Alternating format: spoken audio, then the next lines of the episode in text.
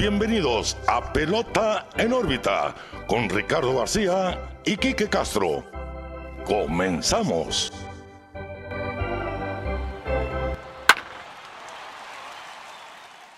Hola, ¿qué tal amigos? Bienvenidos a un nuevo episodio de Pelota en órbita, ya el número 83 en este perfil, ya vieron la portada, ustedes lo pidieron en nuestras historias de Instagram, dedicado a David Ortiz Big Papi, el nuevo miembro del Salón de la Fama. Soy Ricardo García, muy bien acompañado como siempre de mi amigo, su amigo Quique Castro. Quique, ¿qué onda? ¿Cómo andamos? Muy bien, muy feliz Ricardo, Pelota en órbita 83.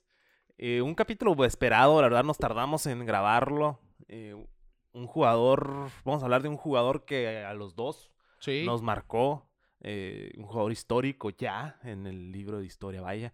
Eh, pero antes de empezar, antes de hablar de ese gran nombre que ya saben todos cuál es, los voy a invitar como todas las semanas que nos visiten a nuestras redes sociales y nos sigan. Pelota en órbita, Facebook, Twitter, Instagram, YouTube, ya se la saben, es la misma siempre. Estamos en todos lados, síganos. Vean las publicaciones, estamos poniendo información de lo que va pasando en el día a día, de lo que platicamos en el programa también. Y pues ahí interactúen con nosotros, únanse a nuestra comunidad, entren a nuestro canal de YouTube. Hoy traigo la misma la semana pasada, no repetí. Advertidos estaban. Advertidos estuvieron, quien no vio ya sabe por qué. Eh, vuelvo a lo mismo, gorra de los Red Sox camuflajeada, una de mi top eh, de Muy favoritas. fachera. La verdad, muy fachera, dirían por ahí. Aquí tenemos también una, los que nos están viendo en YouTube, una del Rick, de el- ese parche tan bonito de David Ortiz, que la verdad mm, me duele no tenerla en mi colección. No la compré en su a, a- momento. a lo mejor la encuentras ahorita, pero como en 500 dólares. No, ya, o sea, ya. Mi, mi posibilidad de encontrarla se perdió por no comprarla en su momento, pero bueno, así es la vida. Eh, entonces, volviendo al tema principal, Pelota no órbita en todos lados, síganos por favor. Y Ricardo, Big Papi. David Américo, Ortiz Arias. Así que el nuevo miembro del Salón de la Fama ya hace tres semanas que se nombró como el miembro único de la clase 2022. Y solamente cuatro jugadores, Quique, en la historia de la República Dominicana han logrado ingresar al Salón de la Fama de Cooperstown. Juan Marichal, Pedro Martínez, hace un par de temporadas Vladimir Guerrero y ahora el único miembro de su clase 2022, David Ortiz. Así es. Esto electo por los escritores de béisbol de los Estados Unidos. Así que muy pocos jugadores con el perfil de David Ortiz. Yo, Sí. ¿sabes? Se nos durmió el caballo cuando empezamos a hacer pelota en órbita con perfiles de los jugadores electos al Salón de la Fama. Pero esto, mientras pelota en órbita exista, va a ser algo que se va a quedar. Los Sí, nuevos sí. miembros se ganan su perfil por Claro, de, cajón. Sí. Sí, eh, bueno, eh, cabe mencionar un poquito de historia, los que son nuevos aquí. A nosotros se nos ocurrió hacer un podcast de béisbol en el peor momento posible. Sí. donde la pelota estaba contagiada de un bicho eh, y nos sacamos de la manga, ¿no? Un día Ricardo y yo, ¿cómo qué vamos a hacer? Pues ya empezamos, pero no tenemos que de qué hablar y empezamos con los perfiles. Eh, nos fuimos un poquito más atrás a la historia, a momentos clave, ¿no? Que, de- del béisbol de nuestros tiempos. Y ahora toca hablar de un jugador que, mira, se me pone la piel chinita de, de- de estar haciendo esto. Eh, un jugador que... Se habla del señor Octubre, Ujú. De el- Rey de Jackson. Jackson, el Mr. November, Derek Jeter. Eh, pero David Ortiz, yo creo que, al menos en nuestra generación, fue ese jugador que al verlo al plato en playoffs, y también en temporada regular, claro, pero en playoffs como que se, se prendía. Sí, se Eh, transformaba. Se transformaba en un animal que ah, gritaba, se expresaba, corría como podía, pero llegaba a segunda. O sea, un jugador líder que nos marcó a muchos. Digo nos porque Sí, la verdad sí. yo soy de los... Me, me incluyo yo. Yo creo que es uno de los que me forjó como uno de los apasionados Sí, fanáticos del sí, béisbol. Porque vimos altas y bajas y lo vamos a platicar durante el episodio de toda su carrera o, o abarcar lo más posible porque la verdad nos dio mucho material de qué hablar Sí. la carrera de David Ortiz. Oye, pero es que cómo resumes también 20 años en una hora de Claro, episodio, ¿no? claro, Por sí. ahí va la cosa. Es, Eh, es mucho que pero, tratar. pero a mí me gusta su historia más que nada por ser el underdog. Es ser, Sí. ser ese, ese personaje que no dabas ni cinco pesos por él, pero de repente se despierta un día Sí. y dice, esta es mi casa, este es Fenway Park, esta es mi casa y nadie nos va a faltar al respeto de nuestra casa. David Ortiz hizo Boston su casa. Y This is our F City, Sí, dijo sí. en aquel momento tan fuerte en su carrera y pues de la historia de Boston y lo llevó hacia el final de su carrera. La verdad, ay, me pongo chinito nomás de, de hab- Sí, de hablar es de este. y, y es, personaje. se convirtió sin, sin duda alguna para mí en el jugador más importante en la franquicia de los Medias Rojas de Boston, porque él hizo lo que no pudo hacer Carl Jastrzemski, lo que no pudo hacer Ted Williams, lo que no pudo hacer Jim Rice, lo que todas esas leyendas jamás lograron, lo hizo Big Papi en, en su segunda temporada para empezar y después, bueno, para eso es este episodio. Para eso es este episodio, un perfil a un jugador que ya es leyenda, ya está en los libros de historia y ya es parte de la perpetuidad de Major League Baseball. Vamos a hablar de David Ortiz, David Américo Ortiz Arias, nacido en Santo Domingo el 18 de noviembre de 1975, ya con nuestros hermanos de República Dominicana. Nació en Santo Domingo, pero creció en Bajos de Aina, en la provincia de San Cristóbal, desde que tenía alrededor de 14 años. Los Bajos de Aina, aquí que conocido como el Chernobyl de República Dominicana, una comunidad bastante tóxica y no hablando emocionalmente, sino que realmente tenían bastantes desechos y faltas de regulaciones de empresas grandes ambientalmente hablando contaba con altos índices de contaminación, se podían ver torres de plomo, productos químicos, farmacéuticos, entre otras cosas, y de hecho el mismo David Ortiz menciona que andando en la calle podías ver torres de baterías para auto apiladas, algunas alcanzando incluso la altura de edificios de tres pisos. Cito, David Ortiz decía, solo eso ponía nuestras vidas en peligro. Ácido de batería y plomo que se filtraban en la tierra. Por si fuera poco, estábamos plagados de tiroteos, apuñalamientos, drogas, bandas criminales. Éramos pobres y vivíamos en un vecindario repleto de violencia y crimen. Según David, de no ser por sus padres Enrique y Ángela, que en paz descanse, hubiera tirado su vida a la basura, pues asegura que le inculcaron muy buenos Claro. valores. Sí, sí, como muchos jugadores de República Dominicana tuvieron que pelear por llegar a grandes ligas. Literal. Literalmente, eh, David Ortiz es un ejemplo de eso. eh, y más que nada, a él se le nota ese aprecio a sus padres, más a su madre. Eh, yo creo que parte de su vida, y muchos lo sabemos, eh, un, un impacto muy fuerte fue el fallecimiento de su madre. eh, siempre lo vio como mm, algo muy, muy allegado, ¿no? Pues, O sea, claro, Con o sea, justa razón, con ¿no? justa razón es su mamá, ¿no? Sí, pero sí. obviamente, o sea, pero lo que me refiero es que ser- ese estandarte donde tiene a su madre, o sea, se le nota mucho el amor y yo sé que toda su carrera, incluso cuando recibe la llamada de Cooperstown, se lo dedicó a su madre, ¿no? Sí, así es. Es algo que, que literal tiene tatuado también, ¿no? Sí. Y, y más adelante lo vamos a, a ver a detalle. Eh, Quique, pues de joven David tenía talento para muchos deportes, eso se sabe, sobre todo destacando en el básquetbol y en el béisbol. A David le gustaba más el baloncesto, pero su papá fue quien le decía, yo quiero que juegues pelota, yo quiero que seas beisbolista y que persiga una carrera como beisbolista. De hecho, su padre jugó pelota ya en República Dominicana. Y pues Ortiz, midiendo casi dos metros, siendo hábil en aquel entonces para el baloncesto, pues le gustaba más el básquetbol. Al final lo convence su papá y David pasó muy buen tiempo en facilidades de los Marlins de Florida, ya en República Dominicana. Pero una inflamación en el codo le restó tiempo activo, por lo que los Marlins de Miami, en aquel entonces de Florida, le hicieron saber que ya no lo veían como un prospecto. Ahí está el primer tache. Miami le dijo a David, ¿sabes qué? No te vemos como un Así es. prospecto de nuestro interés. Ya lo descartaron por primera vez. Así es, desde joven. A los 17 años, un buscatalentos llamado Héctor Álvar- Álvarez lo acogió y terminó firmando con los marineros de Seattle por 8 mil o hasta 10 mil dólares. Todavía estaba por definirse. Jugó rookie ball, pelota de novato en Peoria, Arizona, en la liga de verano, y ganaba 59 dólares a la semana. Para muchos es algo, para un beisbolista profesional no es nada, ¿no? Nada. Según David, por no haber sentido esa obligación con sus papás y su fuego de competencia interior, no hubiera perseverado y se hubiera retirado del béisbol. Su primer verano de rookie ball no fue el mejor, pues batió de 246, pero un año más tarde, en 1995, explotó para un 332. Sí, porque ese, ese punto de, de, de que lo poco que gana un jugador en desarrollo, eh, eh, la verdad, habla de, de la perseverancia que debes de tener como persona para poder llegar a grandes ligas. Yo siempre lo digo en las pláticas con fanáticos casuales o gente que no sabe nada de Sí, sí, sí. béisbol, que cuando ves un jugador, aunque sea el más malo del mundo, ha pasado por miles de filtros. Entonces, nomás con verlo uniformado con un equipo de grandes ligas es porque ya ha demostrado que puede estar ahí.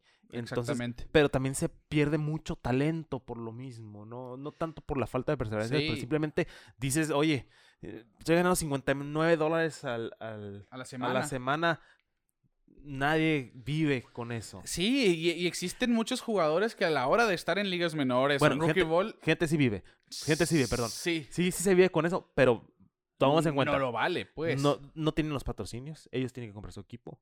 O sea, hay muchos gastos. Ajá, eh, ajá. Incluso está en otro país.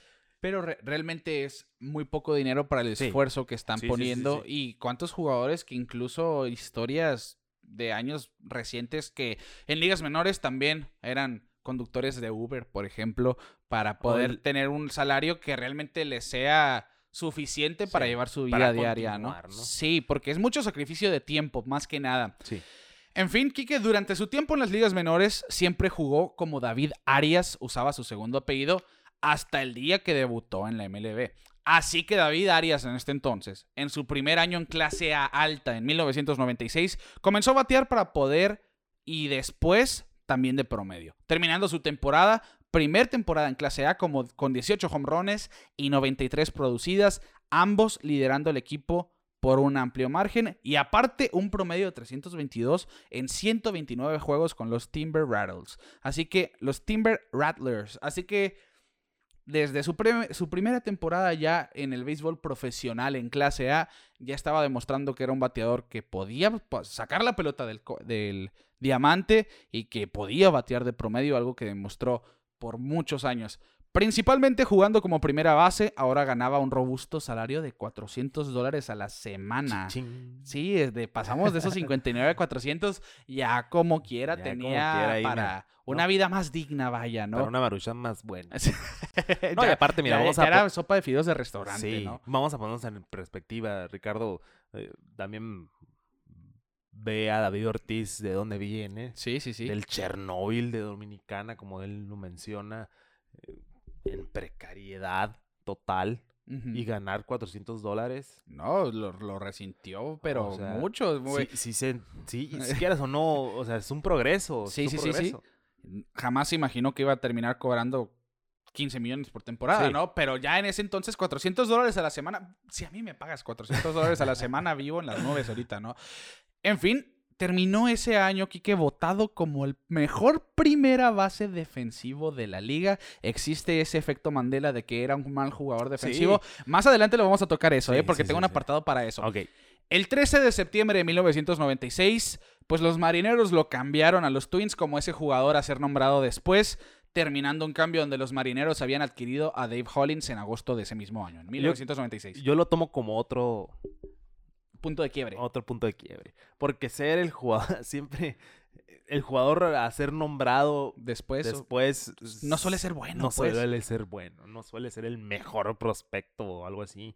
O simplemente es ah, nomás para hacer un paquetito y Sí. luego te doy a alguien, Y, ¿no? y- y, pues ahí van, ya tenemos dos taches. Primero los, Mar- los Marlins, ponerlo, ¿no? ajá, por decirlo de alguna manera. Los Marlins diciendo, ¿sabes qué? Ya no te vamos como prospecto. Después los, los marineros cambiándolo como el jugador a ser nombrado más tarde. En fin, David jugó para cuatro equipos diferentes en 1997. Empezó con la clase A de Minnesota. Ganó su promoción a AA tras batear de 331 en 61 juegos y después de conectar 14 home runs y batear 322 ahí en 69 juegos, lo ascienden a AAA, a Salt Lake City, con quienes estuvo 10 juegos antes de recibir el llamado a grandes ligas con el equipo grande de Minnesota. Así, es. que en, el 97 empezó en clase A y terminó en las ligas mayores con los Twins, que sabían que tenían pues un talento en bruto en David Ortiz, pero jamás se imaginaron lo que podía realmente Sí. llegar a ser. Los Twins no vieron, claramente no vieron lo mejor de David Ortiz. eh, la verdad, nadie pensó que iba a lograr lo que logró. Y la verdad, llega a grandes ligas y empieza la historia de Ortiz. empieza a, a marcar eh, la lucha, ya, porque ya, eh, como dicen, una cosa es llegar y la otra es mantenerse. Exacto, es Estamos, hablando de una carrera de 20 años, ¿no? Ya pasó por dos taches o dos eh, bajones, por decirlo de cierta manera, pero ya lo logró. Ya están en las ligas. Ya hizo su debut, ya está con Twins. Y una vez que debutas, pues es decir, bueno, todo lo que pasó valió la pena, ¿no? Que es lo que platicamos con César hace unos días. Sí. Pero bueno, debuta el 2 de septiembre del 97 en contra de los Cubs en, en la casa de ellos mismos en el Wrigley Field. Tomó un turno como bateador emergente y elevó de out allá profundo por el jardín central izquierdo. Un día después, también como emergente, también contra los Cubs, conectó su primer imparable, siendo un doble al jardín derecho. Su primer hit en grandes ligas fue un extra base, un doble que pues terminó teniendo 632 en su carrera. Al final de la temporada jugó 15 partidos, batió de 327 con un cuadrangular, 3 dobles y 6 carreras producidas. Ortiz desde joven admiraba a un jugador que hizo gran impresión en él mientras veía la Serie Mundial del 91, que estaba en la misma organización con quien debutó, Kirby Pocket, miembro del Salón es. de la Fama, por quien adoptó el famoso número 34. Así es, incluso en su ceremonia de retiro de número, creo que uno de sus hijos, De Kirby Oh, Pocket. creo que fue uno de los hijos de Kirby Pocket. No, no recuerdo, te estaría mintiendo. Pero había alguien con el jersey de Kirby Pocket. Ok. Lo recuerdo porque me decía, ¿por qué, qué trae un jersey de Minnesota? Pero sí, pero era por eso. Pues una vez que él pudo agarrar el número 34 de Kirby Pocket, lo, lo utilizó. Le, le tocó jugar sola ya cuando Kirby Pocket iba de salida y él iba llegando. Compartieron, si no me equivoco, una temporada o dos. Pero él, él siempre lo vio como el jugador que, Sí. lo, que le apasionó para ser un Sí, beisbolista. todos ¿no? tenemos ese jugador. Sí, todos tenemos un alguien, ¿no? Kirby Pocket fue el de él, compartió organización, así que el 34 es por él. Comenzó su temporada de 1998 encendido, bateando de 300 con 20 producidas, pero se fracturó la muñeca y esto lo mantuvo fuera por dos meses y también le limitó su poder el resto del año, claramente jamás quedó al 100%, pero curiosamente, Quique, el día que se fracturó la muñeca, se quedó jugando en ese partido y hasta batió un cuadrangular después. Así que el poder ya sabíamos que estaba. No jugó por dos meses y aún así empujó 46 carreras. Nadie de Minnesota produjo más de 77 ese año. Así que no jugó dos meses y produjo más de la mitad. Bueno, un poco más de la mitad de lo que sus compañeros hicieron un año completo. Pues imagínate, ¿no? La lesión siempre es algo que limita al jugador. Ajá. Y al principio de una carrera no puede ser tan alarmante porque pues la juventud, lo que tú quieras. Sí, sí, sí. Pero imagínate si David Ortiz hubiera tenido esa temporada completa, los números que pudo haber obtenido y quién sabe si estuviéramos hablando de David Ortiz eh, El Twin. el Twin o David Ortiz el Media Roja. Sí, claro. Sí, sí, siempre las lesiones alteran tu tiempo, quieras o no. En fin, el resto de su carrera con los Twins fue agridulce para Big Papi, pues estuvo subiendo y bajando entre AAA y Grandes Ligas por la necesidad de los Twins por un buen bateador, las lesiones, su tiempo de control, que es algo que platicamos en el episodio pasado. Y por ejemplo, en 1999, Quique estuvo en 130 juegos en Salt Lake, donde batió 30 home runs, 35 dobles y produjo 110 carreras con un promedio de 315. Pero al ser llamado a septiembre MLB, resultó tener una lesión de ligamento cruzado que le limitó a batear de 0-20 con 12 ponches. De- o sea, de Son los 20-0. contrastes, Eh, ¿no? Sí, es- lo desperdiciaron en las, en las ligas menores esta temporada y sobre todo lo suben al equipo grande, se lastima, no puede hacer nada, pero bueno, eh, la manipulación del tiempo de servicio y estuvo. De 20-0, eh, con 12 ponches, algo, una racha muy mala para Muy Ortiz en aquel entonces, en el 99. Nos vamos hasta el 2001, donde otra lesión de muñeca lo limitó tras comenzar encendido con el bat. Y al regresar nunca se notó completamente recuperado, no tenía el poder que normalmente se le podía ver y aún así terminó con 18 home runs en 89 juegos en unos Twins que tenían la nómina más baja del béisbol. Era un equipo que no perdía nada, que realmente no le podían dar el tiempo de juego, pero por eso no podemos juzgar a los Twins por lo que pasó después, porque batalló con lesiones David Ortiz, Sí, no empezó flaqueando en ese sentido. de la Sí, no se pudo mantener en el terreno de juego. En Año Nuevo del 2002, Quique, pues la tragedia pegó lo que comentabas. La madre de David, la señora Ángela Rosa Arias, perdió la vida en un accidente automovilístico. A partir de este momento, aquellos que vieron David a David Ortiz batear un home run van a reconocer que él hacía esto siempre, señalando el cielo con sus dos manos una vez que pasaba por encima del home plate. Y esto pues es a raíz de una dedicárselo a su madre que Cada cuadrangular era para él. Sí, exactamente. Cada home run a partir de ese momento era para su mamá. Y lleva un tatuaje en el bíceps izquierdo también Sí. en honor a su madre. 2002 fue su primer año donde estuvo exclusivamente en MLB también. Fue 125 juegos después de que se perdió un, un mes por una cirugía para, re- para remover astillas de hueso en la rodilla. Batió de 272 con 20 home runs y 75 producidas. Minnesota llegó a los playoffs y ahí empezó el legado de David Ortiz como un buen bateador de playoff. Así es. En el quinto juego de la serie divisional contra Oakland, llegó a batear en el noveno episodio un doble productor de la quinta carrera para los Twins y extendía la ventaja 5 a 1. Ese juego lo terminaron ganando 5 a 4 para ganar la serie de campeonato contra Anaheim.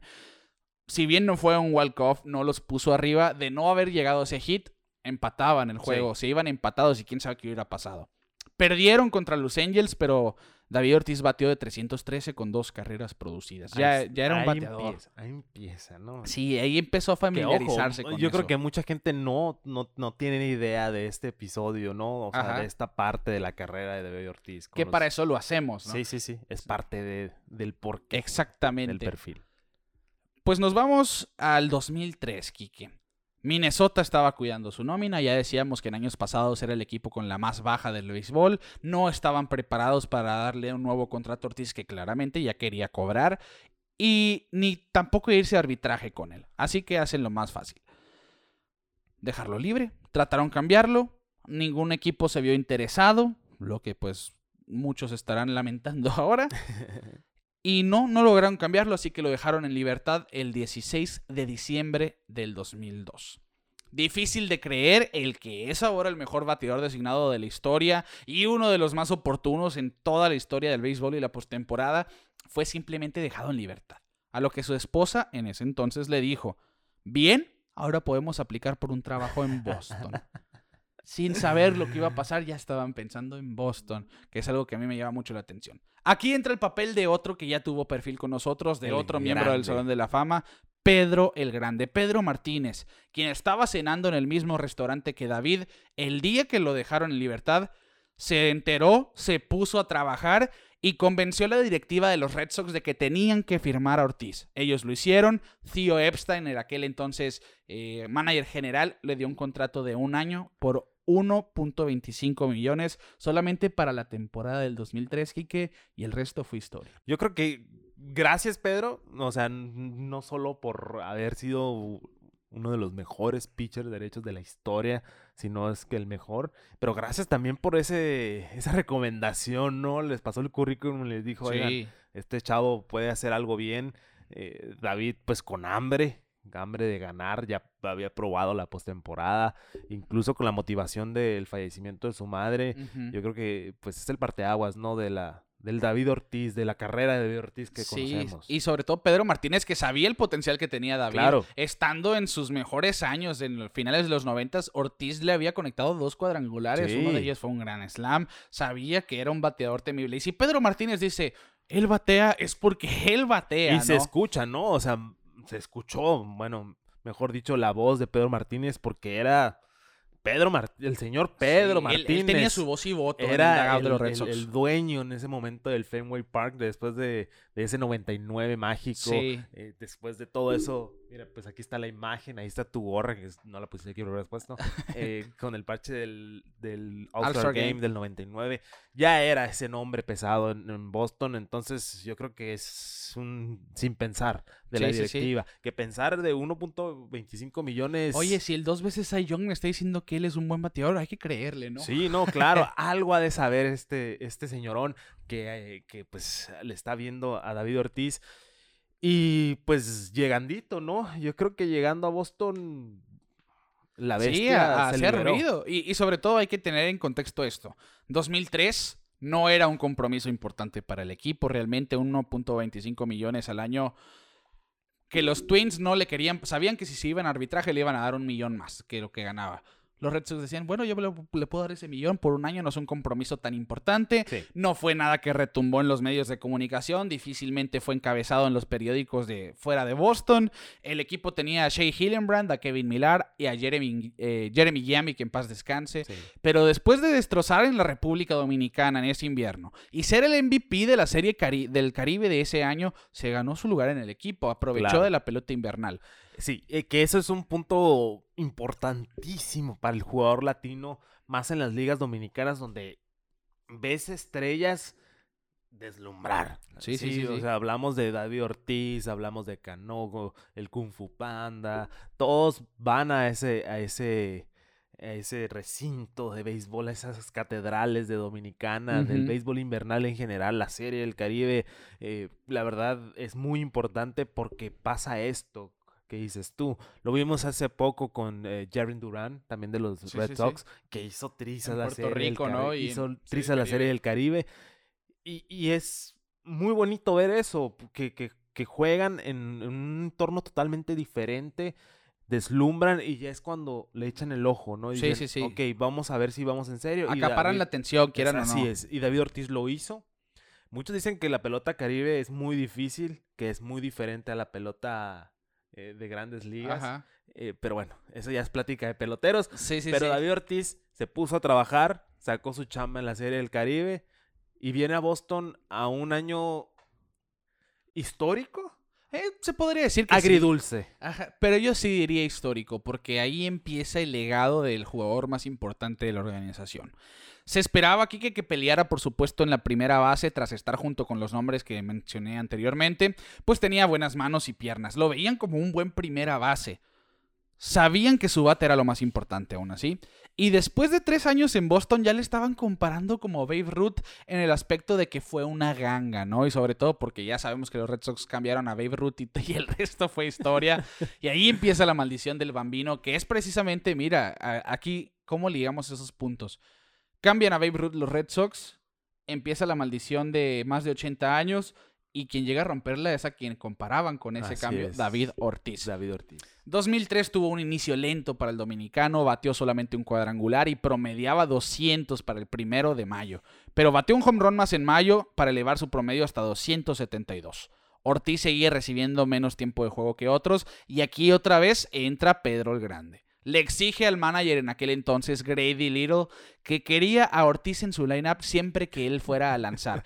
Y eventualmente Little le quitó el tiempo de juego a Jeremy Jambi para dárselo a David Ortiz. Es que es también es un caso que vemos ahorita, Ricardo. Jugadores que los dices, ¿por qué está en la banca? Déjalo, déjalo. Sí. Y, y hay jugadores que los dejan de más. Y, y- Pero bueno, Jeremy Yambi, en paz descanse. eh, no es No, un David. Ortiz. Realmente no dio el ancho. No dio el ancho. O sea, pero era, era cuestión de que David tuviera el momento, el spotlight, la oportunidad de demostrar. Sí, los, sí, sí. lo- los Twins no lo dejaron.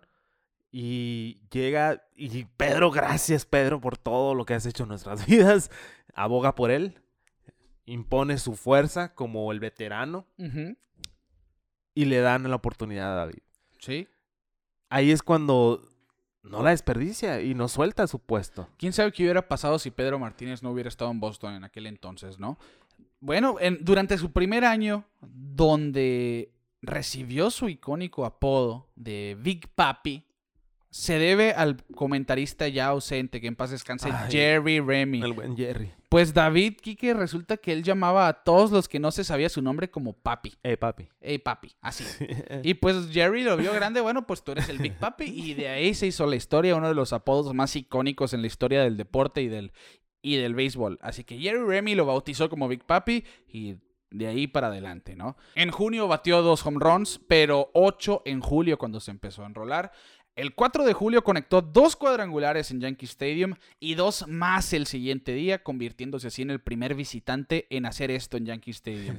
El 26 de julio contra los Yankees conectó un hit como emergente para dejarlos tendidos en el terreno, su primero como miembro de los Medias Rojas y de aquí nace su apodo, uno de sus tantos como el Mate Yankees, el el, Mata Yankees. el Yankee Slayer, ¿no? Sí, es que estamos hablando de los tiempos de rivalidad fuertes. Sí, ya. sobre todo. Eh, Pedro Martínez liderando ese equipo de tontos, como se decían.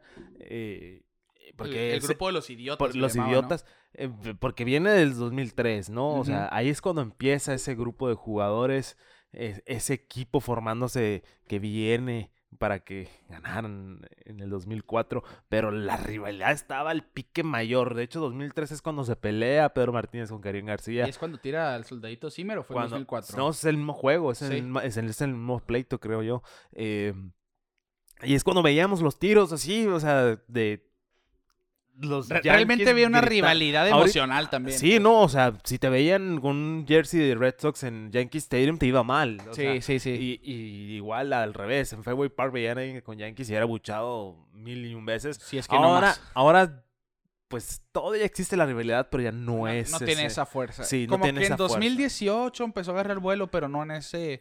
Pues, eh, pues vimos la- que se vaciaron las bancas y demás. Sí, como que quiso agarrar un auge otra vez, pero, Pero, no, no, no ese nivel, sido ¿no? lo mismo. Ahí fue el pico de la rivalidad. Sí.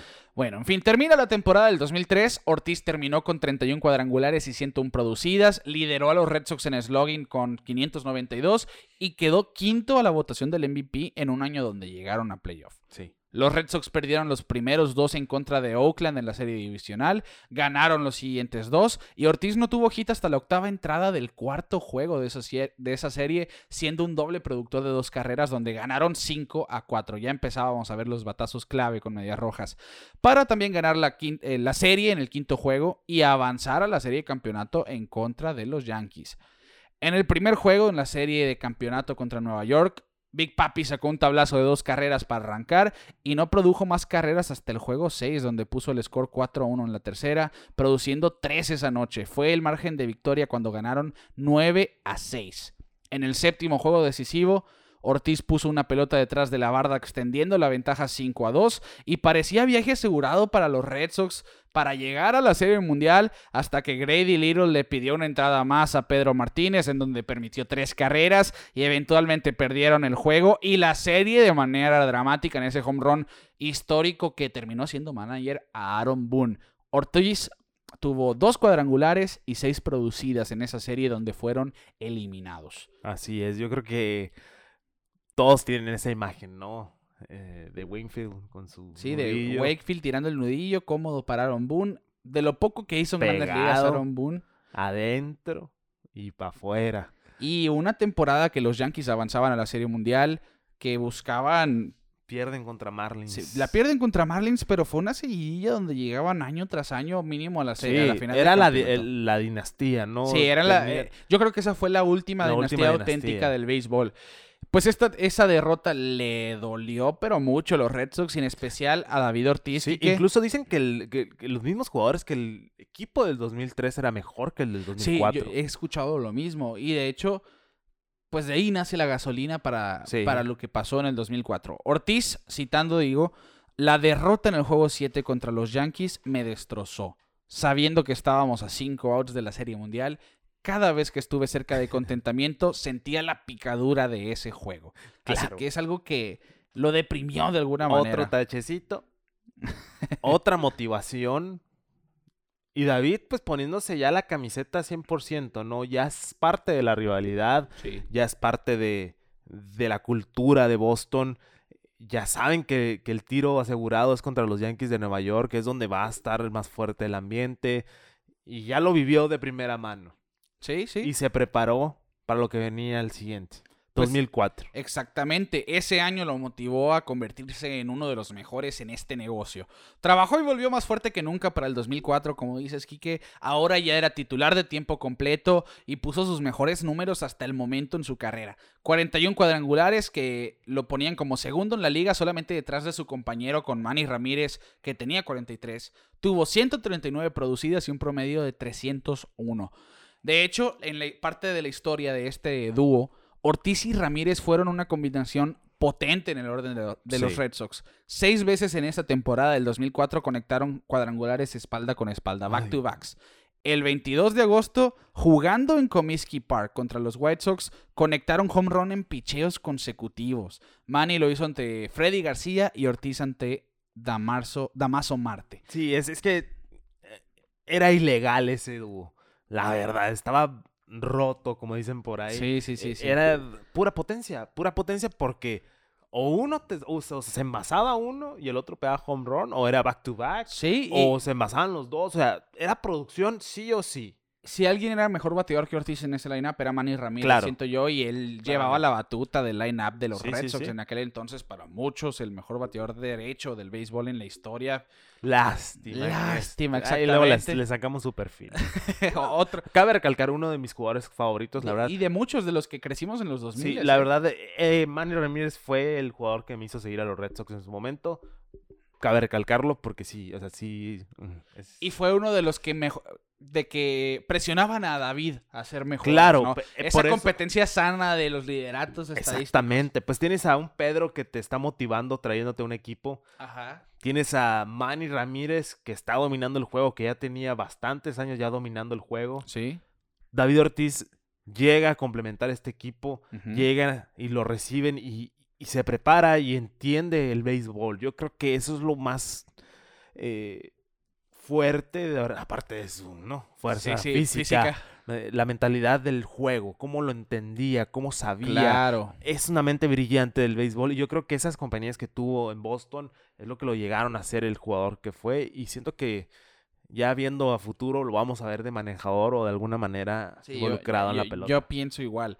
Y hablando de este dúo dinámico, son dos compañeros, ambos bateando de 40 home runs, con 100 carreras producidas y además con un promedio de 300 o más en una misma temporada. Esto, solo había, esto solamente había sucedido ocho veces en la historia desde Babe Ruth y Lou Gehrig. Ellos lo hicieron en 1931. Y mencionando de nuevo al bambino. Sí, mencionando, ahí está, es- se metía en esas conversaciones David Ortiz. Bueno, eh, Ortiz se ganó su primera aparición en un juego de estrellas en ese 2004, la primera de 10 en su carrera, y en aquella edición Ortiz ingresó como bateador emergente en la cuarta entrada donde recibió base por bola y después en la sexta conecta un home run de dos carreras en su victoria por parte de la Liga Americana 9 a 4. También participó en el home run derby de aquella edición, su primera edición, pero solo dio tres tablazos. Vamos a lo importante aquí, que entonces a lo que quizá empujó a que David Ortiz realmente llegara al Salón de la Fama fácil a, a comparación de otros bateadores Sí, e- designados. es lo que lo que lo pone aparte de todos los designados. O al menos eh, muchos tenían la duda de que David era merecedor del Salón de la Fama. Ajá. Existe todavía esa plática del designado que no aporta tanto, pero Ortiz les dirá lo contrario. totalmente lo contrario. Y nomás váyanse al 2004 y vean los highlights de esa serie y van a saber por qué David Ortiz está en el Salón de la Fama el día de hoy. Pues Boston llegó a los playoffs en ese 2004, avanzaron como comodín tras finalizar segundo en el este detrás de los mismos Yankees de Nueva York. Jugaron la serie divisional contra los Angels, se llevaron los dos primeros. En el juego 3, los Angels volvieron de un déficit de 6 carreras a una y empataron el juego, lo que llevó a David Ortiz al plato en la baja de la décima con dos outs. Jarrod Washburn lanzó, Ortiz le tiró y le dio, y acabó el juego con un cuadrangular a banda contraria para avanzar a la serie de campeonato. Así que llegó el primer walk-off en playoff en la historia de David Ortiz. Avanzaban en contra de los Yankees. Y en esa serie divisional batió de 11-6 con 4 producidas, un cuadrangular y 5 bases por bola. Ortiz en playoff era un personaje totalmente diferente. Nos transportamos a la serie más famosa en los últimos 20 años, si usted quiere, en cuanto a la MLB. La serie de campeonato del 2004 Así es. entre los Yankees y los Red Sox. Unos Yankees que buscaban volver a esa serie mundial por sexta vez en nueve años solamente. Y unos Red Sox con un sabor boqui amargo después de que el juego 7 de la serie de campeonato anterior terminó gracias a Boone de esa manera dramática. Venían por la venganza, venían por, por sangre, querían Sí, querían... sacarse la espina. pues. Exactamente. Ortiz Kike produjo dos en el primero y batió de 12-6 en los primeros tres juegos, aunque los Red Sox perdieron cada uno de ellos. Empezaron mal y ya sabemos, esto lo vamos a abarcar así en cuanto a David Ortiz, porque los cuatro días en octubre más famosos de la historia ya se han cubierto de manera detallada, ¿no? Vean ese documental, si no lo han visto, 40-40 de ESPN. 30-30 días. 30-30, perdón. Sí. eh, De ESPN, Cuatro días de octubre. Es, buenísimo. ¿no? Véanlo para que entiendan si no se han dado, si no saben más que nada de Sí, la e- historia. El contexto histórico Sí. de, de esto, ¿no? Ortiz fue uno de los protagonistas ahí y estamos hablando de él. Así es. Comien- comienza la remontada histórica, entonces el 0-3 en la serie y la historia del juego 4 ha sido contada pues a gran detalle, como miles decía, y miles ¿no? de miles de veces. Por eso nos vamos a clavar en David aquí. Había empujado dos de las tres carreras de los Red Sox en la quinta entrada y ese juego se estaba yendo la novena 4-3 a favor de los Yankees. Estaban a nada ya de avanzar a la Serie Mundial con un Mariano Rivera, el histórico cerrador, sobre la loma. Pues Bill Mueller empató el juego con sencillo tras ese robo histórico de Dave Roberts y llega David Ortiz al plato que eleva a la segunda base para irse a extra innings dejando las bases repletas. Sabíamos que Rivera no le iba a lanzar nada cerca del plato a David Ortiz si lo volvía a enfrentar más tarde porque se esperaba una labor extendida de él. E incluso con el mismo tiempo dijo da- da- eh, Mariano Rivera, a mí me gustaba mi probabilidad contra quien fuera, menos contra Ortiz. Exactamente. Y en aquel entonces lo dominó. En ese turno sí, logró en ese turno dominarlo. dominó. Después nos vamos a los, a los extra innings. En la número 12, Manny Ramírez, Manny Ramírez conectó ese imparable en contra de Pat Quantrill y aprovechando que no tenía que jugar el campo para ser bateador designado, David Ortiz estudió el trabajo de Quantrill en video. Muchos creen que David Ortiz era nomás un bateador de empírico que nomás se paraba y bateaba, pero realmente fue le alguien atiné. Sí, él siempre fue muy analítico de estar trabajando en el video room de su equipo, estar analizando a quién va a enfrentar, de cómo lo trataron, de cómo le lanzaron. Y Y más se lo adelante, llevó hasta más su adelante día, ¿eh? cuando lleguemos a ese punto de su historia, lo mencionó mucho en ese home run del 2013. Sí. Nos estamos adelantando un poquito, pero recuerdo mucho ese comentario de David. Pues en fin, aprovechó esta situación, estudió a Pat Quantrill, ya estaba listo. Llega el momento de enfrentarlo y batió el icónico cuadrangular a las gradas del jardín derecho para ganar el juego 6 a 4 y poner la serie pues 3 a 1. Con ese batazo ya se había consolidado como el único jugador en la historia con dos home runs para dejar al rival tendido en el terreno en una misma postemporada. Ningún equipo había logrado venir de, atrás después de ir abajo 3 a 0, pero el respiro de llevarse ese cuarto juego sin duda encendió algo en el clubhouse de los Red Sox de Boston. Sí, sí, sí. En el quinto juego, después de acabar en la madrugada del cuarto, arrancó a mediodía del 18 de octubre. Ortiz produjo la primera carrera con sencillo en la primera entrada. Los Yankees ganaban 4 a 2 en la octava entrada y Ortiz batió un vuela cerca contra Tom Gordon para ponerlo 4 a 3. Baritek después, Jason Baritek, el capitán, empató el juego con, con un elevado sacrificio en la novena y nuevamente extra innings en la serie. Ortiz ahora en la duodécima entrada recibió base por bola por parte de Esteban Loaiza y lo capturaron en intento de robo. Una de las pocas cosas que Ortiz no Sí. hacía muy bien, correr las bases. Correr las bases. En la entrada 14, Esteban Loaiza, el mexicano, alternó el leading con un ponche, una base por bola, otro ponche y una base por bola que lo hacían llegar a David Ortiz de nuevo. Fue un turno de 10 picheos y en el último conectó un sencillo al jardín central para que Johnny Damon llegara a home y poner la serie 3 a 2, a un juego de diferencia.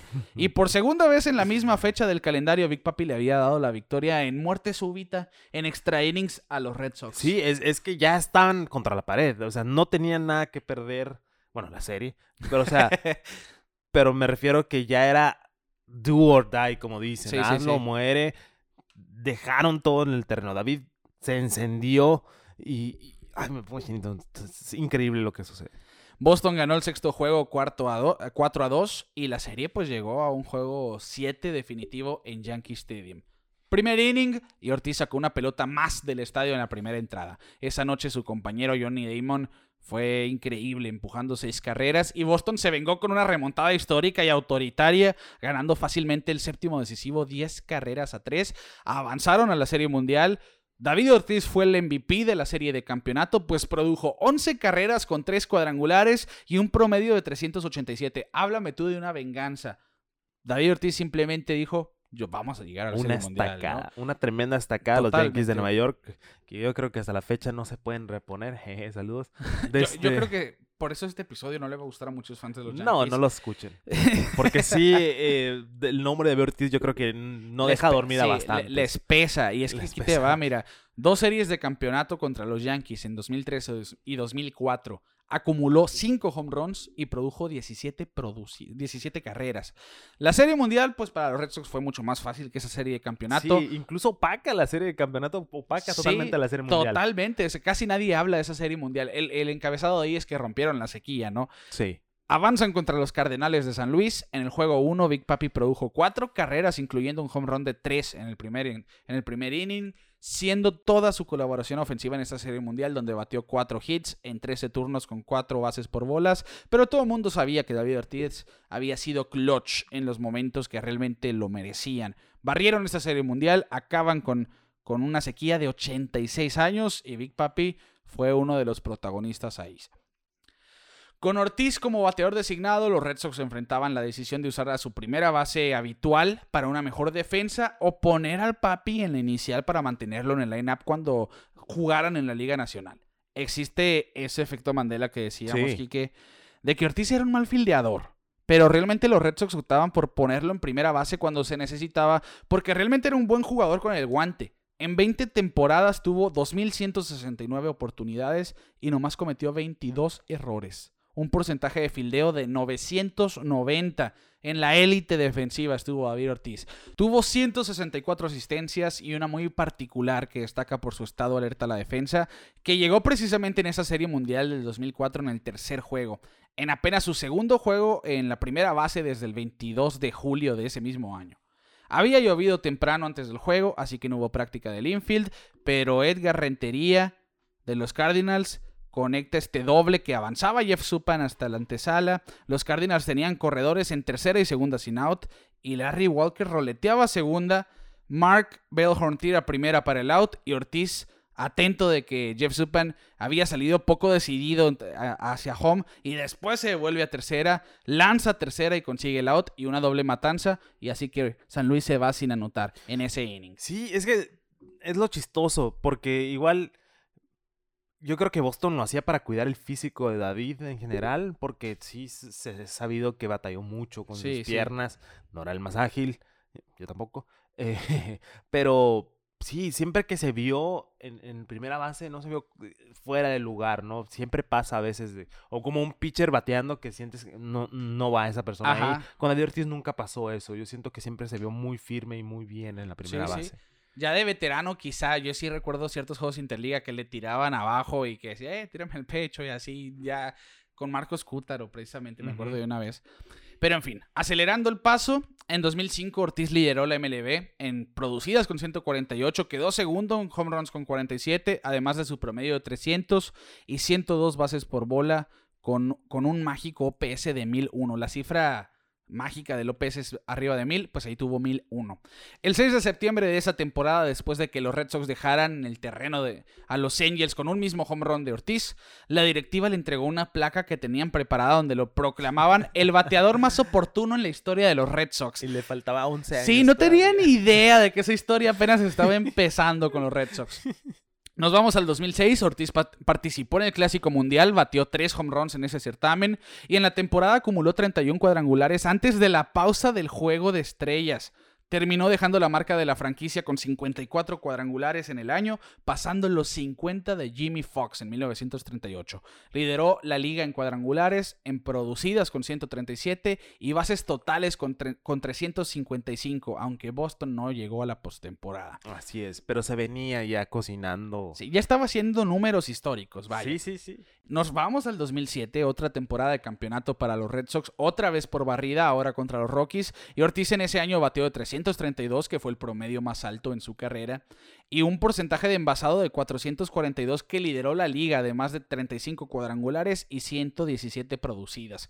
También tuvo el OPS más alto en su carrera con un 1008, con un 1066, llegando a 1000 por, por tercer año consecutivo. Ya, era, ya se había consolidado como uno de los bateadores de poder. Sí, de poder y más efectivos de todas las grandes ligas. Así es. En playoff de esa temporada batió de 714 en la serie divisional contra los Angels donde barrieron esa serie con cuadrangular en el juego 1 y en el juego 3. Y la serie de campeonato contra Cleveland fue un poco más peleada llegando al séptimo decisivo y Ortiz contribuyó con 3 producidas, 7 anotadas y un promedio de 292. En esa serie mundial estuvo callado, no fue el protagonista, Batió de, de 15-5 con tres dobles, o sea, de 333. con tres Tranquilamente. do- Sí, tranquilamente. Nos vamos al 2008, una historia bastante peculiar, una de las que, que avivaron esta rivalidad, Quique. Sí. Pues sale a la luz la historia de que Gino Castinoli, un miembro del equipo de construcción del nuevo Yankee Stadium, había enterrado un jersey de los Red Sox que portaba el 34 de Ortiz en el concreto de la construcción. Cuando se supo la historia, el equipo de los Yankees ordenó que usaran marros para remover la jersey tan ofensiva de, de su nuevo estadio. Esta jersey después estuvo en subasta en eBay y recaudó dinero a beneficio de Jimmy Fund, una fundación que apoya a los Mediarrojas de Boston, y acumuló 175 mil dólares. Ay, esa historia la verdad me da mucha risa. mí. Imagínate. Se dieron cuenta muy rápido. Sí, Imagínate sí, sí. que se hubiera estrenado el Yankee Stadium y que Y que no es el ningún secreto. juego, ¿no? No, no, Imagínate, que no ganaban la Serie Mundial del 2009, Sí, cosas así. cosas así muy ex- y que esa persona en su mente es que no para qué lo cuenta pues lo, lo hubiera dejado ahí un rato unos añitos unos añitos de ahí más o menos y, y, él ya después hubiera dicho oye sabes qué ahí dejé un jersey no y la maldición porque la maldición la del papi. maldición del papi y por eso llevan tantos años sin ganar los Yankees Y, y- y no culpo a los Yankees, es que, mira, Ortiz ya los traía de, de sus hijos, como, como se dice. de bajada Sí, los traía de bajada. Realmente, pues, la jersey del jugador que no nos deja ser en nuestro estadio no puede ser, ¿no? Sí. Así que, cábala, lo que usted quiera. Pero en fin, después de un par de años a la baja en 2008 y 2009, rozó con lesiones y slumps. Los medios ya lo daban por un jugador que iba en Sí. picada, ¿eh? sí ese punto de la carrera de Ortiz eh, otro tachecito Sí. Porque yo recuerdo mucho de esas temporadas que decían, ya, ya David ya dio lo que tenía que Ya dar. se le acabó. Ya se le acabó la, la fuerza, ya no le la bola, muchas lesiones, ya está muy veterano, ya no puede seguir. Ya lo daban por muerto casi, Sí, casi. sí, sí. O sea, porque sí, batalló mucho esas temporadas. Pero David, volviendo y siendo el jugador que fue y la persona que es en la actualidad, supo callar en la boca a medio mundo, literalmente, con un 2010. Mira, Sí, tuvo una temporada de rebote muy buena y hay que destacar. excelente. 2008 tuvo 23 producidas, 80 eh, 23 cuadrangulares, 89 producidas. 2009, 28 cuadrangulares, 99 producidas. Fueron, no fueron malas temporadas, simplemente no fueron los números históricos así de David Sí, Ortiz, sí, sí. Pero como dice Quique, 2010 batea de 270 con 32 cuadrangulares y 102 producidas, a pesar de que inició lento, donde le decían que la edad ya lo había alcanzado. Sí. Termina ganando el Home Run Derby de ese año en, en Angel Stadium con 8 cuadrangulares en la primera ronda, 13 en la segunda y conectó 11 en la final en contra de, de su pupilo, Hanley Ramírez, donde, Sí. y acumuló 32 en total. 2011 quedó a 4 producidas de llegar a las 100 y a un cuadrangular de llegar a los 30, que son como cifras anheladas de todo bateador. El 27 de julio de ese mismo año 2011 bateó un cuadrangular con las bases llenas, con la cual llegó a las mil empujadas como miembro de los Boston Red Sox. Lo único que lo, que le une a las leyendas como Carl Jastrzemski, Ted Williams, Jim Rice, Dwight Evans y Bobby Dorr. Con esta cifra en la franquicia. Decíamos, los alcanzó en esta cifra, pero ellos Sí. nunca lo alcanzaron a él, A en, él. en la cuestión de campeonatos. Sí, y eso, no, es que esa es la diferencia, ¿no? Ya está a la par de, en cuestión de números, Ajá. con los históricos, pero pues él sí pudo dar ese pasito, ¿no? Que- Que, que Exactamente. a muchos les hizo falta. Fueron 86 años en que ninguna de sus estrellas hizo No lo que él hizo en 10 Porque años. David Ortiz en postemporada se ponía el equipo en el lomo. Sí.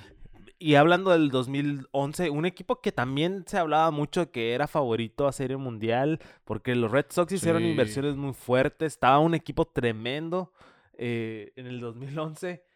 Aquí Adrián está uno de sí, ellos, uno uno de los protagonistas en aquellos tiempos. Carl Crawford. Carl güey. Crawford, un fiasco de contrato, Sí. pero ya no había tanta presión, por decirlo. La dupla de David Ortiz y Adrián González era muy buena. Buenísima. Más En- Pedroya, más. Más Pedro. Había todos los elementos para que ese equipo fuera campeón. No resultó. Vayan a ver la historia o si quieren hacemos un episodio especial para el cierre, del cierre del 2011 que es muy interesante todo lo que Ese se dio. juego 162, ¿no? También está la versión de los Bravos. Sí. Ahí lo, lo dejamos sobre la Sí, mesa. lo ese vamos sobre la mesa, ahí lo comentamos después. Llega el 2012 que la verdad otro bajoncito en la carrera de David. Sí. La organización no fue el mejor tiempo, pero otra vez el fantasma de la lesión llega. Sí, y una de las lesiones que lo atormentaron hasta el su retiro, ¿no? La, la Sí. lesión de Aquiles. Solo lo dejó participar en 90 juegos, donde tuvo 60 producidas, 23 cuadrangulares y 313 de promedio. Realmente estuvo excelente, pero nomás jugó por la primera mitad. Y después de eso, él mismo dice, ¿no? O sea, esa lesión de Aquiles, ya. O sea, sí, no lo dejó ser. de hecho, se retiró porque ya se le hacía mucho trabajo. O sea, él mismo decía que se le hacía mucho trabajo prepararse para un juego para poder sobrellevar esa lesión, ¿no? Que, Así Que es. lo, que lo atormentó. Todo Y era, un hombre, y era un hombre grande, vaya, pues Sí, te- sí, sí. Era, era complicado. 2013, Kike, un año mágico para el equipo de los Medias Rojas, a pesar de empezar con esa tragedia del maratón de Boston. Pero Ortiz, en el, en el próximo juego de, de Fenway Park, después del atentado, dio el icónico discurso donde lo que tú decías al principio, ¿no? De This is our F City. Nadie va a dictar nuestra libertad. Sigan fuertes. Acuñan esto de Boston Strong. El resto es historia. Este año arrancó con una racha de 15 juegos dando de imparable, con 15 producidas y de 500. Terminó el año con 309 de promedio, 103 producidas y 30 cuadrangulares en 137 juegos, destacando pues que llegó tarde recuperándose del Aquiles del 2012. Boston le ganó a Tampa en la serie divisional y enfrentó a los favoritos Tigres de Detroit en la serie de campeonato, donde llegó uno de sus cuadrangulares más celebrados, Quique. En el juego 2, Boston había perdido el primero 1 a 0, perdían 5 a 1 en la octava baja, y tres meses antes, el 23 de junio, Joaquín Benoit lo había ponchado en la novena, en la novena entrada para acabar el juego. Ortiz archivó ese picheo en su cabeza, ese cambio de velocidad, y estaba esperando una oportunidad para atacarlo. Con bases llenas, Jim Leland, el histórico manager, manda a llamar a Benoit para enfrentar a David. Big Papi hizo swing el primer lanzamiento, Sí. un cambio de velocidad. Así es. Y pasó el guante de Tory Hunter junto con la barda del jardín derecho para un Grand Slam que empataba las cosas a 5 y Boston después ganó en la novena. Háblame de ser oportuno. es. Y eh. es lo que te decía al principio, ¿no? Eh, David Ortiz habló de este turno al bat porque él sabía que el primer picheo iba a ser un cambio de velocidad Ajá. y dijo, tengo que hacer swing sí o sí. Y pues todos vimos el resultado, ¿no? El Tory Hunter con las Sí, piernas el- para arriba. El policía. El policía con las manos en el aire y David Ortiz celebrando como loco, jalándole la barba a todo el Sí, mundo. Yo creo que ese es el segundo home run más importante de Ortiz en su carrera. Sí, porque este Después equipo... del 2004. Es que el dos- es, son- es diferente. Porque el No, 2004 es contra Yankees de Nueva York después de haber perdido el año Y anterior. para romper una sequía. y para romper la sequía. Pero el 2013 es que ese equipo de Detroit era para ganar. Sí, en- sí, en su prime. Scherzer, Verlander, Scherzer, Sánchez, Aníbal Porcello. Sánchez, tenían todo para ganar. Se quedaron cortos, no pudieron ganar la Serie Mundial. Eran los favoritos para ganar esa Serie Mundial. Sí, sí, sí. La verdad, David hizo lo suyo. Para mí, en lo personal, 2013 es mi serie favorita. Serie Mundial, Serie Mundial, serie de playoffs favorita. Incluso la serie mundial favorita porque es lo, impresi- lo impresionante de la actuación de David Ortiz durante toda esa postemporada. Sí, muy oportuno. Pues Boston avanza a la Serie Mundial después de ganarle en seis juegos a los Tigres. Enfrentaron a San Luis una vez más en el Clásico de Otoño. Y no había certeza de que iban a ganar la Serie Mundial porque San Luis lideraba 2 a 1 y estaban empatados a una carrera en el cuarto juego de esta serie. Ahí es donde llega otro momento clave en, la- en el liderazgo de Ortiz en el clubhouse de los Red Sox. Pues demostró precisamente su liderazgo en el Sí. dugout con esa arenga, con ese speech y les dice, estábamos jugando como zombies, callados sin emoción y muy tensos. Y esto lo reconoció después todavía, ¿no? Dice que, dice haberles dicho que llegar a una serie mundial no es tan fácil como ellos creen, que realmente es algo muy difícil, que eran mejores que San Luis y que ya era hora de despertar. Momentos más tarde, Johnny Gomes conecta ese cuadrangular Así es. en la sexta entrada y el equipo pues ya Parece un jamás cuento de volteó hadas. para sí. Porque sí, o sea, yo recuerdo mucho esa imagen de David gritándoles, todos así en círculo y él gritándoles, te podemos hacer esto, vamos a sacar la serie. Y viene Gomes con ese swing que me gustaba mucho, que hacía Muy como corto, que ¿no? muy corto, contundente y no es pum, dejó va- caer el bat Sí. y vámonos. Y Ortiz fue el MVP de esa serie mundial al final, Quique. Que de hecho la figura que está aquí es de esa serie. mundial. Exactamente. Batió 688 en esa serie mundial. 16-11. En 16 turnos son imparables. Con 8 bases por bola. Un OVP de 760 y se convirtió en el promedio más alto de una serie mundial. Produjo seis carreras, anotó siete con dos cuadrangulares para ser nombrado pues, el más valioso y conseguir su tercer anillo con los Red Sox en 10 años con el equipo. Así es. Después de la serie, que John Henry llamó a Ortiz ofreciéndole algo que yo creo jamás se le ha ofrecido a nadie más en la historia. Una opción de contrato del jugador por el tiempo que él, que él gustara. Es decir, un contrato vitalicio para seguir jugando para los Red Sox. Se me acabó el contrato este año, pero voy a activar mi opción, voy a seguir jugando. Ortiz nunca la, nunca la quiso usar, se terminó retirando después del 2016. Sí. Y para allá vamos precisamente. En sus próximas tres temporadas, sus últimas tres, produjo más de 100 carreras. En 2014 tuvo 35 cuadrangulares con 104 producidas. En 2015 37 cuadrangulares con 108 producidas. El 12 de septiembre del 2015 precisamente alcanzó la cifra de los 500 cuadrangulares tras conectar el 499 en la primera entrada contra Tampa en Tropicana Field y en el quinto episodio en el mismo juego contra Matt Moore conectó una línea al jardín derecho central y se convirtió en el, en el jugador número 27 que llega a la, a la cifra de 500 cuadrangulares, ya metiéndose, ¿no? A los anales de la historia. ya, ya la puerta ya estaba abierta. Ya todo lo que seguía era acumular. Sí. Ya, había, ya había hecho todo. Cooperstone, ya, ya estaba su placa ahí, nomás les faltaba quitarle el, ¿no? El velo. Y, lo daban por muerto en el 2008-2009. Decían que ya lo había alcanzado la edad. pues entre el 2014 y el 2016 cada temporada se iba superando. Y nos vamos a lo que es para muchos la temporada mejor en la historia para alguien que se estaba retirando después la, de ella. La, mejor última temporada de alguien. Así es. 2016 anunciaba su retiro previo al inicio de esa campaña y pues para mí sí fue la mejor temporada de retiro de cualquier jugador. En 151 partidos batió de 315. Lideró las mayores con 48 dobles, la Liga Americana con 127 producidas y todo el béisbol con el slogan de 620 y un OPS de 1021 tenía 40 años. Así es. Y el 14 de mayo de ese año conectó su doble 600 aparte, Quique, uniéndose a un grupo muy exclusivo. 600 dobles y 500 cuadrangulares junto con Hank Aaron y Barry Bonds en aquel momento. Ahora Albert Pujol se sumó también en el 2017 y solamente 18 personas tienen 600 dobles. Hay más personas con 500 home runs que personas con 600 dobles. Así, de importante. Sí, ese 2016 también lució Big Papi pero ya fue él, no fueron tanto los Red Sox. él fue el que lució. Incluso el juego de estrellas, todos lo homenajearon. El juego de estrellas, ah, ese juego, ah, cómo me causa conflicto ese juego de estrellas, Ricardo, porque viene Big Papi a batear, José Fernández está en la loma y se cuenta, ¿no? La, la historia de que José le dijo, yo te voy a tirar una recta. Yo te voy a tirar una recta y tú le tienes que pegar, tienes que pegar cuadrangular, yo te la voy a poner ahí.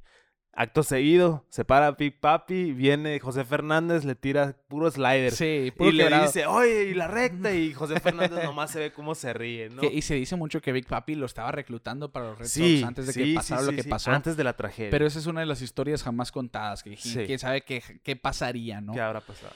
En fin, termina la temporada. Un año después los Red Sox retiran el número 34 y además la ciudad de Boston nombró una calle a honor de él con su nombre y el puente que lleva a la gente hacia Fenway Park dice Big Papi David Ortiz Bridge, ¿no? Así que tiene dos avenidas con su nombre en Boston. Y de esta manera culminó una carrera de 20 años y que en su carrera batió de 294 contra derechos, de 268 contra zurdos, tuvo 400 21 cuadrangulares contra pitchers derechos y 120 contra zurdos. 300 cuadrangulares fueron como visitante, 241 en casa, pero pasó al revés con las producidas. Produjo más en casa, 953, en cambio 815 en la ruta. Pero lo más importante y lo que para mí lo hizo un jugador miembro del Salón de la Fama, lo oportuno que fue en los playoffs y en la temporada regular también. Era especialista en los walk-off, en dejar en el terreno a los equipos rivales. Tuvo 20 hits para dejar tendido al rival en el terreno en temporada regular. Esta es la tercera mayor cantidad de todos los tiempos, solamente detrás de Frank Robinson, que tuvo 26, y Dusty Baker con 21. Pero lo más importante es en los playoffs. En la historia, ningún jugador había tenido dos hits eh, en la misma postemporada para dejar, el terreno, dejar al rival en el terreno. Ortiz tuvo tres en 2004, que es lo que platicábamos, dos cuadrangulares y el hit contra Esteban Loaiza. Y en postemporada llegó a 17 hits para poner a su equipo arriba y tres para dejar al rival tendido en el terreno. Ambas son la mayor cantidad de todos los tiempos, Kike. Así es, y yo creo que... ¿Qué más podemos decir de Big Papi? Tiene un, un currículum de béisbol envidiable. Es una gran persona en general, Sí. porque era parte de... O sea, no solo era el Big Papi el, el animal que te va matar a palos, Era muy caritativo. era muy muy caritativo, caritativo. eh, era muy carismático con todos sus compañeros, con sus rivales incluso. Eh, a- ahora que, que está de comentarista o trabaja para, para las cadenas Ajá. analizando el béisbol, hay muchos videos ahí con Alex Rodríguez jugueteando de que sí, que no. Y él mismo dice, en su momento pues fuimos rivales, pero siempre hubo esa amistad, ¿no? De, de, de David con, con Alex Rodríguez. Eh, Menciono ese nombre por, por lo que representa Alex Rodríguez y lo que representa. y fueron muy amigos siempre. Sí, ¿eh? sí, sí, pero en el campo, amigos. o sea, sí se notaba la diferencia, ¿no? Ajá. Pero eh, David Ortiz es un personaje que la verdad doy gracias por, por haber tenido la oportunidad de verlo jugar. Sí, que no me la contaran, o sea, tener esos recuerdos de esos juegos, ese 2004, ese 2013, eh, el 2007 también, pero la, net- la verdad, 2007 nadie... Sí, lo pasa a segundo mucho. plano después de esas Sí, dos sí, sí. temporadas. Sí, es, es la Eh, verdad. El regreso en el 2010, ese home run derby. O sea, siempre estar demostrando que Big Papi es Big Papi. Eh, y por algo se le llama Big Papi. Y siempre yendo contra la corriente y llegando hasta arriba, se retiró en su momento. Él dijo, ya me voy a retirar, pero me voy a retirar por la grande. Se retiró cuando quiso, vaya. Sí, Que sí. eso es lo más importante. Y yo creo que ya lo hemos platicado, ¿no? Es muy feo ver a tus ídolos caer, ver cómo se van desgastando. Big Papi ya se veía, ¿no? Cateado, como dicen por ahí. pero él sabía que era su temporada de retiro Sí. y sabía que iba a ser lo mejor posible. Sí, y lo hizo, o sea, él hizo lo mejor que pudo y sus números y hablaron. quedó para la historia, la mejor Sí. temporada de retiro. Así es. Al final, Quique, una carrera de 20 años donde ganó tres series mundiales, un MVP de serie mundial, un MVP de serie de campeonato, siete bates de plata, 10 selecciones al juego de estrellas, un home run derby, dos premios Hank Aaron al mejor bateador en 2005 y 2016, y de por vida tuvo un promedio de 286, 1768 producidas, 541 home runs, qui- 632 dobles, 1319 bases por bola y un OPS de 931. No está al nivel de Barry Bonds en bases por bola, pero claramente es uno de los más temidos en la historia, Kike. 500 home runs y 3 anillos. Un club muy exclusivo. Así muy exclusivo. Babe Ruth, Mickey Mantle, Reggie Jackson y Big Papi. ¿Qué más quieres?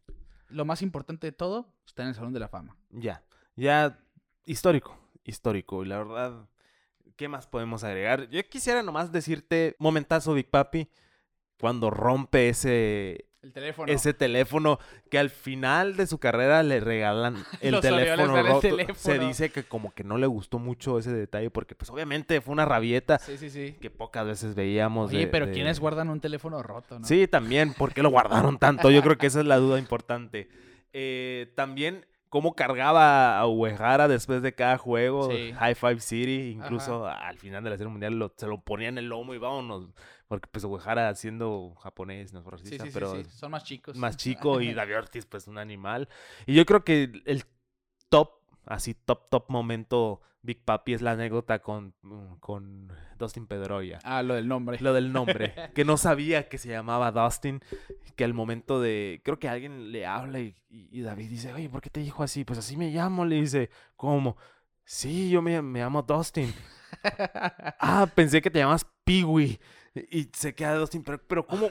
Si bateas después de mí y, y escuchas mi nombre. y todo- duraron años así. años ¿no? siendo compañeros y apenas te dando cuenta que ese es mi nombre. Yo creo que Y, y ahí está la congruencia, ¿no? De lo que decía Jerry Remy. A todos les decía papi si no se sabía sus sí, nombres. claro. eh, No hacía mucho, no hacía mucho por aprenderse los nombres de Tenía sus esa fama de, de- ser un poco despistado. Pues sin, sin duda alguna fue muy carismático dentro y fuera del terreno. Yo me llevo sus rutinas siempre en la caja de bateo, el escupirse en las guanteletas, Claro. lo de los cuadrangulares, la esencia de Ortiz en la caja de bateo, Sí, sí, sí. simplemente un swing muy estruendoso. que hay un video, hay un video del 2018 que está platicando con varios jugadores, entre ellos Ajá. alcanza a ver eh, Eduardo Núñez, Sander Bogarts, incluso Pedro Martínez está en la plática. Sí. No sé quién graba el video, pero está hablando él, dando sus... Ahí es cuando ves ese lado de Big Papi. De hecho, ahora que vas para allá, él, él está firmado por Red Sox como alguien que va a alentar a los jóvenes del equipo Sí, y ayudarlos a mejorar. Y eso es lo que se ve en ese video. Sí. Ahí en la semana se lo ponemos, que les dice, hey, hagan su chamba, hagan su trabajo ahorita, porque cualquiera de aquí se puede ir y la- el juego va a seguir. Sí. as- diciéndoselo así en palabras, no, que le echen ganas, que den todo en el campo. Y David lo dio todo en el campo, Sin duda. de principio a fin. Tuvo muchas, eh, eh, pues, muchos topes en el camino, pero llegó a la meta final. Sin duda es una historia de autosuperación. Autosuperación, 100%. eh, una persona que hay, que hay que estudiarla, hay que conocerla mejor. Nosotros les estamos dando un resumen de 20 años, pero yo sé que por ahí debe haber sí. más información. Eh, que eh, es pueden alimentar. difícil sintetizar 20 años en una hora 10 Sí, no, aproximadamente. y aparte hablar de una persona en todos sus aspectos, muy difícil. Sí, sí. ¿Qué más diéramos, no? Por tener a David con nosotros en algún día de nuestras vidas. Pero bueno. Tenerlo cerquita nomás, Sí. deja tú. Eh, Kike, pues de esta manera vamos a llegar al final del episodio Sí. 83. Les damos las gracias por pues, llegar hasta acá, por compartir nuestro contenido, por seguirnos en redes sociales, Pelota en órbita en todas partes, Instagram, Facebook, Twitter, YouTube. Suscríbanse a nuestro canal en Spotify y en las plataformas de audio digitales. Nos pueden encontrar igual. Pelota en órbita, en cuanto se despierten los lunes, ahí va a estar el episodio. Vamos a tratar de ser lo más periódicos posible, como lo hemos sido en la- mayoría de este proyecto. Así que, bueno, de esta manera, a nombre de Quique Castro, un servidor Ricardo García, les decimos que David Ortiz, Big Papi, es un miembro del Salón de la Fama y nosotros nos vemos fuera de órbita. Thank you.